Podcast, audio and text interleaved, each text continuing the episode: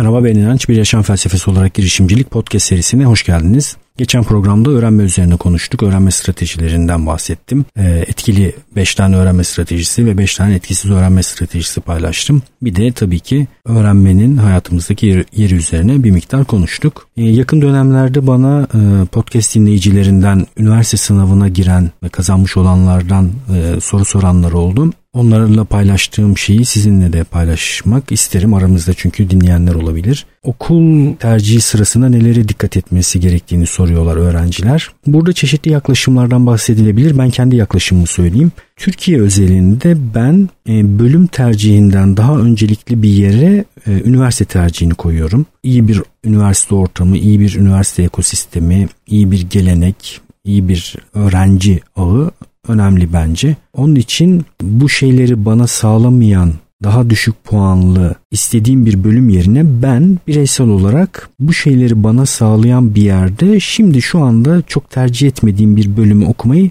daha doğru bulurum. Bu benim tercihim tabii ki. Sadece ben kendi yaklaşımımı ortaya koyayım da siz de belki ilham alırsınız ya da karşı bir yaklaşım geliştiriyorsanız da bunu daha kuvvetli geliştirirsiniz. Neden böyle düşünüyorum? Üniversite bitirmiş biri olarak bu saydığım yan öğelerin e, asli kısım kadar hatta bazen ondan daha önemli olduğunu gördüm. Yani kimlerle bir arada okuyorsunuz? Mezun olduktan sonra o insanlar ne gibi işler yapıyorlar? Üniversitenizin içerisinde nasıl bir kültür var? Demokratik bir kültür var mı? Oradaki kültür ve iklim nasıl? Bütün bu öğeler e, sizin nasıl bir insan olacağınızı, nasıl düşüneceğinizi de belirlemeye başlıyor. Bu nedenle ben dediğim gibi üniversite tercih etmenin, o kültür iklim tercih etmenin, gelenek tercih etmenin Türkiye özelinde e, daha doğru olduğunu düşünüyorum. Nasıl istisnalar olabilir? Gerçekten çok sevdiğiniz, inandığınız, araştırdığınız ve şimdiden kendinizi bir miktar adadığınız bir disiplin varsa o zaman disiplin peşinden koşabilirsiniz. Ona bir şey söyleyemem.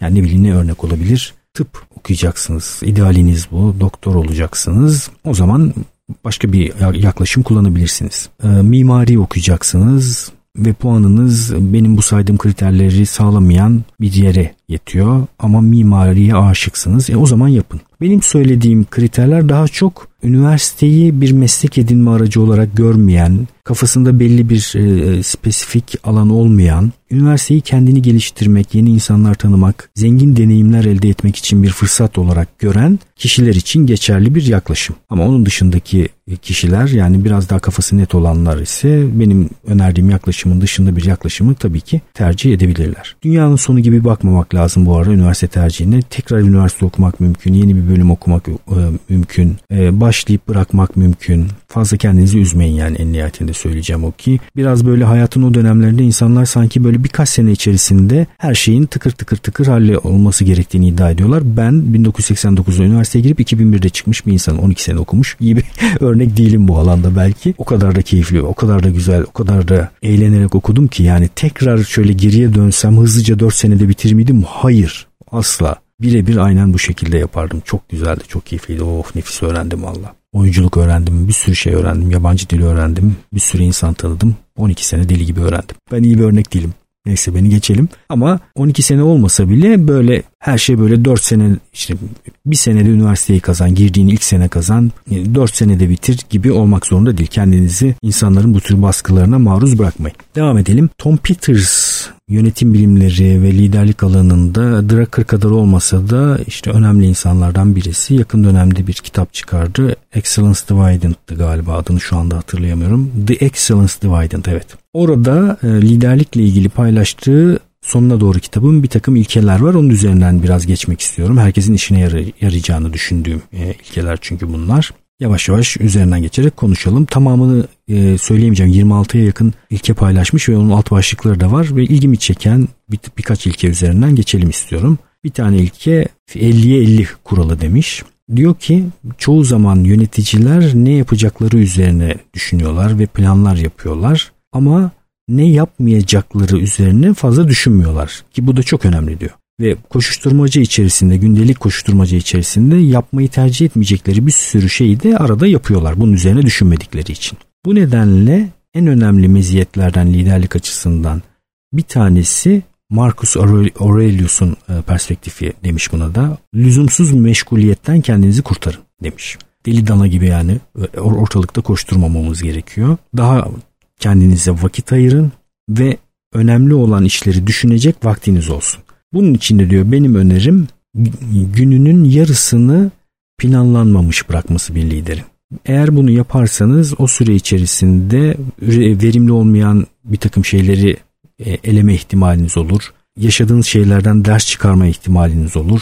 Daha sonra ne yapacağınız üzerine vizyoner düşünme ihtimaliniz olur. Koşturmacanın içerisinde boğulmamış olursunuz. Diyor ki ben de katılıyorum. %50 kadar radikal bir planlanmamış alan bırakamayabilir herkes. Ama en azından gün içerisinde ucuca eklenmemiş bir takım boşlukların olması bizim insanız ve insanın en önemli e, meziyetlerinden birisi geçmiş üzerine düşünüp ders çıkarabilmesi ve gelecek kurgulayabilmesi. İşte bu geçmiş gelecek köprüsünü kuracak nefesi kendimize bırakmamız gerekiyor gündelik koşturma içerisinde. Yoksa sürekli saniye saniye saat saat düzenlenmiş bir takvimin içerisini yaşarsak biraz kendi hayatımızı da fazlasıyla belirlemiş hale düşebiliyoruz. Sonraki ilke sen takvimisin demiş. Bir daha tekrar altını çizmiş. Sen kendi takvimisin. İnsan takvimi neyse odur diye böyle biraz da böyle abartılı bir e, tonda bir şey kullanmış. Haksız da sayılmaz. Diyor ki takvimin asla yalan söylemez. Takvim her zaman bilir. Takvim nelere öncelik verdiğini sana söyler. Stratejiye ne kadar vakit ayırdığını sana söyler. Neleri daha önemsediğini, önemli bulduğunu söyler ve dolayısıyla bütün bunları topladığında da takvimin senin kim olduğunu sana söyleyecektir diyor. Bu nedenle de özellikle ayı genel olarak detaylarıyla görebileceğiniz bir takvimi gözünüzün önünde bulundurun diyor. Yani günlük takvim zaten olmalı. Yani şu an mesela beni dinlerken takviminizi açın. Eğer o takvimde bugün boş bir sayfa varsa ne güzel bir sayfaymış ya bomboş falan diye de düşünebilirsiniz tabii ki. Tamamen boşsa işte hafta takvim kullanmıyorsunuz demektir zaten. İlk defa şimdi ben dedim diye açmışsınız demektir. Bir kere takvim kullanmaya başlayın. Ondan sonra da o takvimi öncelikli işlerle doldurmaya çalışın. Bir sonraki ilke toplantılar liderlik için önemli platformlardır demiş ve önemli liderlik fırsatı sunar demiş. Toplantı eğer iyi kullanırsa ben de katılıyorum iyi bir gereçtir. Yani toplantıda çünkü e, toplanan kişilerin toplamından daha büyük bir varlığı elde ederiz. Yani bir insanlar birbirine ilham verebilir, oradaki varlıkları daha iyi düşünmelerini sağlayabilir. İyi ve verimli kullanılırsa çok iyi bir araçtır. Toplantılarla ilgili de dikkat edilmesi gereken birkaç şey söylemiş. Zamanında başla, zamanında bitir demiş. Türkiye'de çok az rastlanan bir şeydir. Ama bir lider bunu yerleştirirse kurumda yani zamanında başlayıp zamanında bitirmeyi insanlar kendini buna göre ayarlarlar. Benim Türkiye'de edindiğim önemli deneyimlerden birisi budur. Herkes kendisini sizin koyduğunuz çerçeve ve kurallara ve şartlara göre uyduruyor.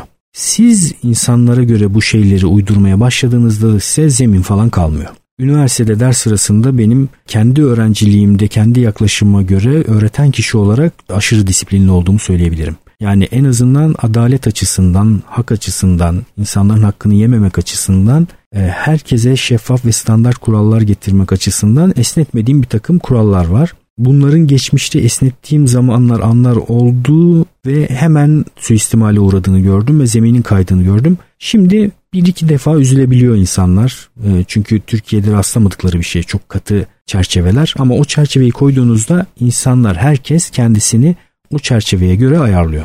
Çocuk yetiştirirken de çok dikkat etmeniz gereken bir şeydir bu arada bu. Yani Ediz, Ediz şu an iki buçuk yaşında sürekli sınır test ediyor. Her seferinde yaptığı şeyi biraz daha fazla yapabileceği konusunda şartları zorluyor. Yapmaması gereken yerlerde yapacak şekilde çerçeveyi zorluyor. Hiç yapmaması gereken şeyleri yapmak masanın üzerine çıkayım mı diyor mesela. Şimdi artık yavaş yavaş yok çıkma yani masanın üzerine çıkmaya ne gerek var yemek yiyoruz masanın üzerinde diyebildiğimiz için konuşmaya da başladığı için bunu ama soruyor. Ne zaman ki şunu da seziyor sorduğunda biz cevap verirken sesimizde tereddüt varsa ya da esneyebilecek bir şekilde söylüyorsak onu sezdiğine eminim. Öyle bazı şeyler var ki orada mesela tereddütümüz yok. Onun canını tehlikeye atacak, kaza yapmasına neden olacak bazı şeylerde e, Trabzon'a çıkayım mı mesela? Şu, şu anda bir e, tatil yapıyoruz bir evde. Kiraladığımız bir evde Bodrum'da. Trabzon'a çıkayım? Hayır. Yok. Çok tehlikeli. Hatta ona ben şeyi öğrettim duvara elini değdirerek çıkmanın daha zor olduğunu söyledim ama bunu yapabileceğini söyledim. O da böyle büyük bir gururla Trabzan kenarından değil de duvar kenarından merdiveni çıkıyor. Ama arada hala şeyi soruyor. Buraya çıkayım mı? Daha az soruyor ama. Nereden geldik buraya? Şimdi birden dağıldım ben de. Ah evet esnetme meselesi. Dünyada da böyledir. Kural koyucu esnemeye başladı mı, idare etmeye başladık mı? Bizim ülkemizde çok idare ederiz ya. İdare etmek iyi bir şey değil. Herkes birbirini idare etmeye başlıyor. İdare ediyoruz, idare ediyoruz. Sonra ortada hiçbir şey kalmıyor. Trafik polisi mesela sizi idare ediyor. İyi gibi gözüküyor bu. Abi ya geçelim falan ya işte ya bak bir daha yapmayız falan. Tamam hadi hadi hadi falan yapıyor babacan bir tavırla mesela. Ee, iyi güzel falan hoş gibi gözüküyor ama toplamda bize verdiği zararın büyük olduğunu düşünüyorum. İdare etmememiz lazım. Tabii ki bir takım emniyet subapları olabilir. Ee, bir takım e, durumlarda hata gidermeye hatta çalışabiliriz, hatamızı düzeltmeye çalışabiliriz ama genel itibariyle herkes birbirini idare etmeye başladığında ayağımızın altında zemin kalmıyor. Onun için zamanında başla, zamanında bitir. İyi başla, iyi bitir. Yani toplantı böyle sönerek bitmesin diyor. Yani hadi ne yapıyoruz, şimdi ne yapacağız, aksiyonlar belirlendi mi diye böyle coşkulu, heyecanlı bitir diyor. Başlangıç olarak katılan kişilerin başardığı şeylerden bahsederek böyle bir takım küçük şeylerden bahsederek pozitif bir atmosferle başlamanı tavsiye ederim diyor. Herkesin katılmasını bir şekilde sağla. Yani arada bir mesela bu konuda sen ne düşünüyorsun diye birisine sorarak. Çünkü insanlar toplantı sırasında kendi kabuklarına çekilmeye başladığında ve bunu birden fazla kişi yaptığında bir süre sonra diğer katılanlar açısından da tatsız, nahoş bir ortam oluşmaya başlıyor. Herkesin sorumluluğu toplantının canlı ve keyifli geçmesi. Onun için bu sorumluluğu almayanlara bu sorumluluğu hatırlatıcı şeyler yapabiliriz tabii ki arada bir. Fazla sertleşmeden tabii ki. Hiç sertleşmeden. Vücut diline dikkat et demiş. Toplantıyı yöneten liderin vücudundaki en ufak bir sıkıntı ya da dağınıklık belirtisi herkese geçer demiş. Ve yapılacak işleri belirlerken de net herkesin tam olarak ne olduğunu anladığı bir formatta tıkır tıkır işle, işleyen bir takım yapılacak işler listesi oluşturmayı unutma e, diye de eklemiş. Sonraki ilke bir kuralı demiş. Eğer verimlilikle ilgili tek bir kural varsa o da konsantre olmaktır. Ve Drucker'dan almış bu sözü. Onu da söylüyor.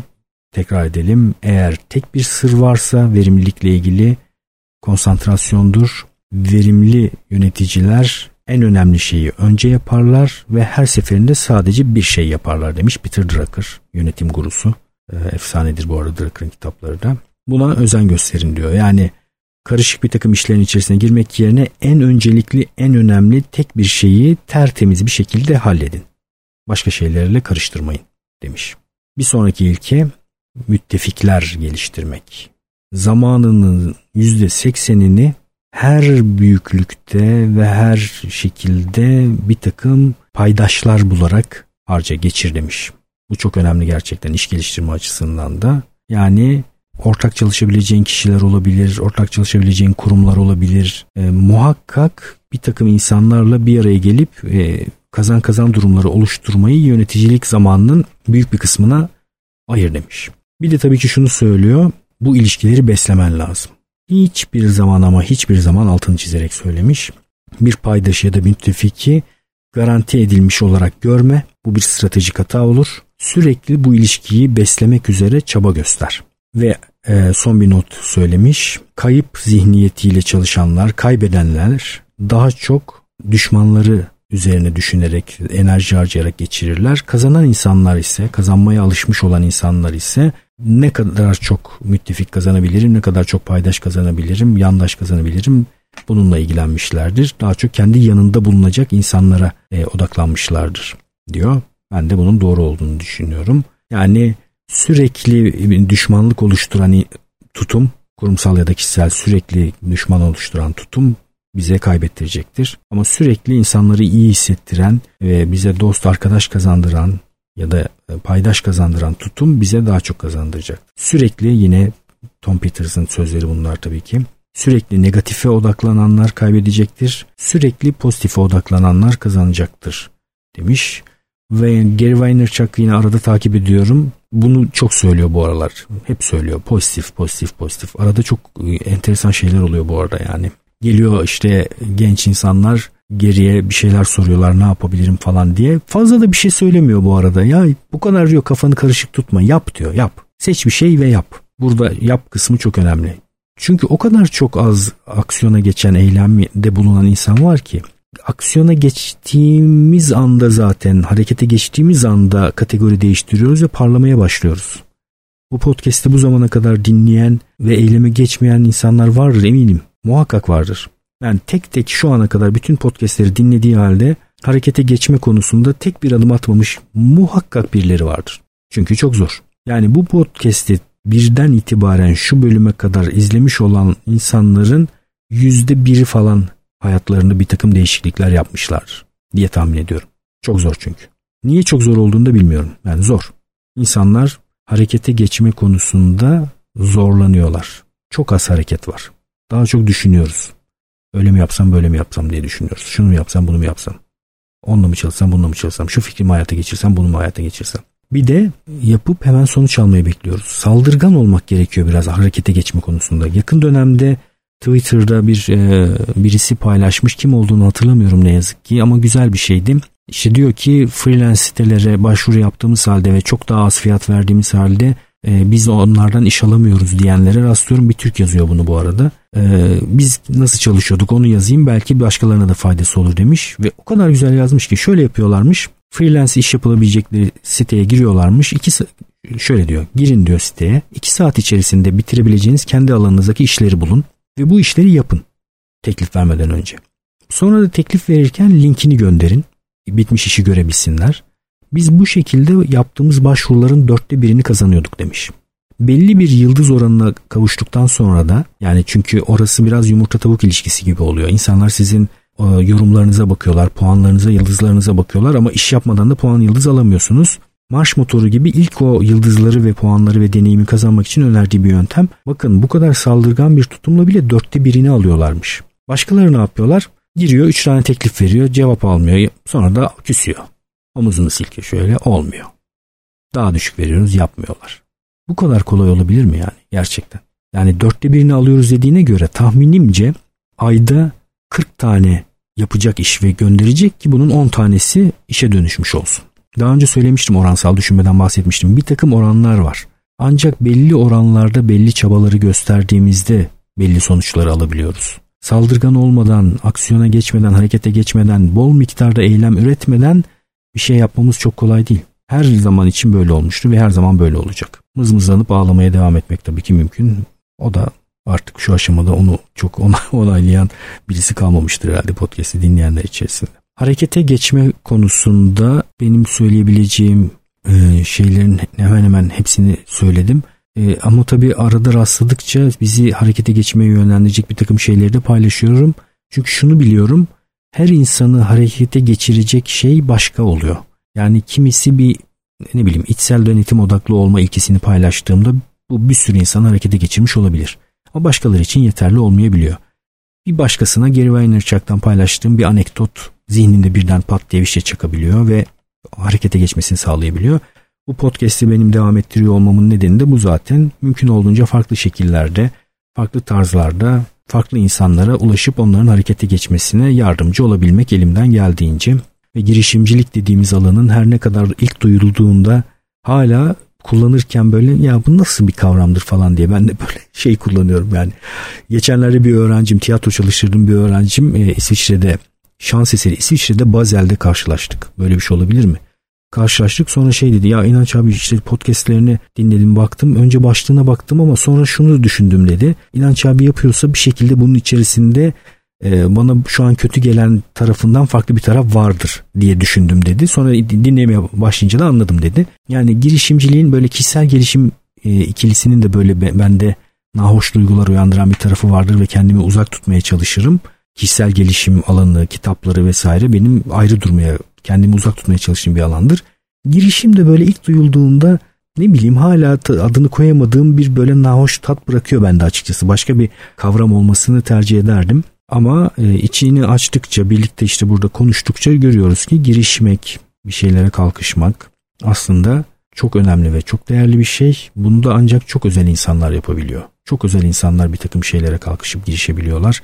Bir takım değerleri üretebiliyorlar. Çok büyük bir kitle de bu üretilmiş olan değerleri tüketmekle yetiniyor ya da kendi zamanını verimsiz bir şekilde birilerinin işleri içerisinde kullanarak hayatını tüketiyor. Bu podcast'i dinleyen insanların kendilerini iyi hissettirecek bir takım değerleri üretebilir hale geleceklerine yardımcı olacağını düşünüyorum bu podcast'in ve bunu düşündüğüm sürece de zaten değer ürettiğini düşündüğüm sürece de yapmaya devam edeceğim. Evet benim için çok keyifli geçti yine. İnançayar.com podcast sekmesinden linklere, kitaplara, isimlere ulaşabilirsiniz. İnançayar.com'a girdiğiniz zaman orada pop-up olarak bir tane form çıkacak. Bir e-posta listesi oluşturuyorum. Şu an yüzü geçmiş durumda e-posta listesindeki kişi sayısı. Orada her hafta o listeye kitap önerileri, film önerileri gönderiyorum. Bir takım duyurular varsa o duyuruları yapıyorum. Onun için o listeye üye olmanızı isterim. Bir de her gün öğrenin Instagram hesabını takip edebilirsiniz. Orada da artık yoğunluklu olarak bir şeyler paylaşmaya başladık. Görüşmek üzere.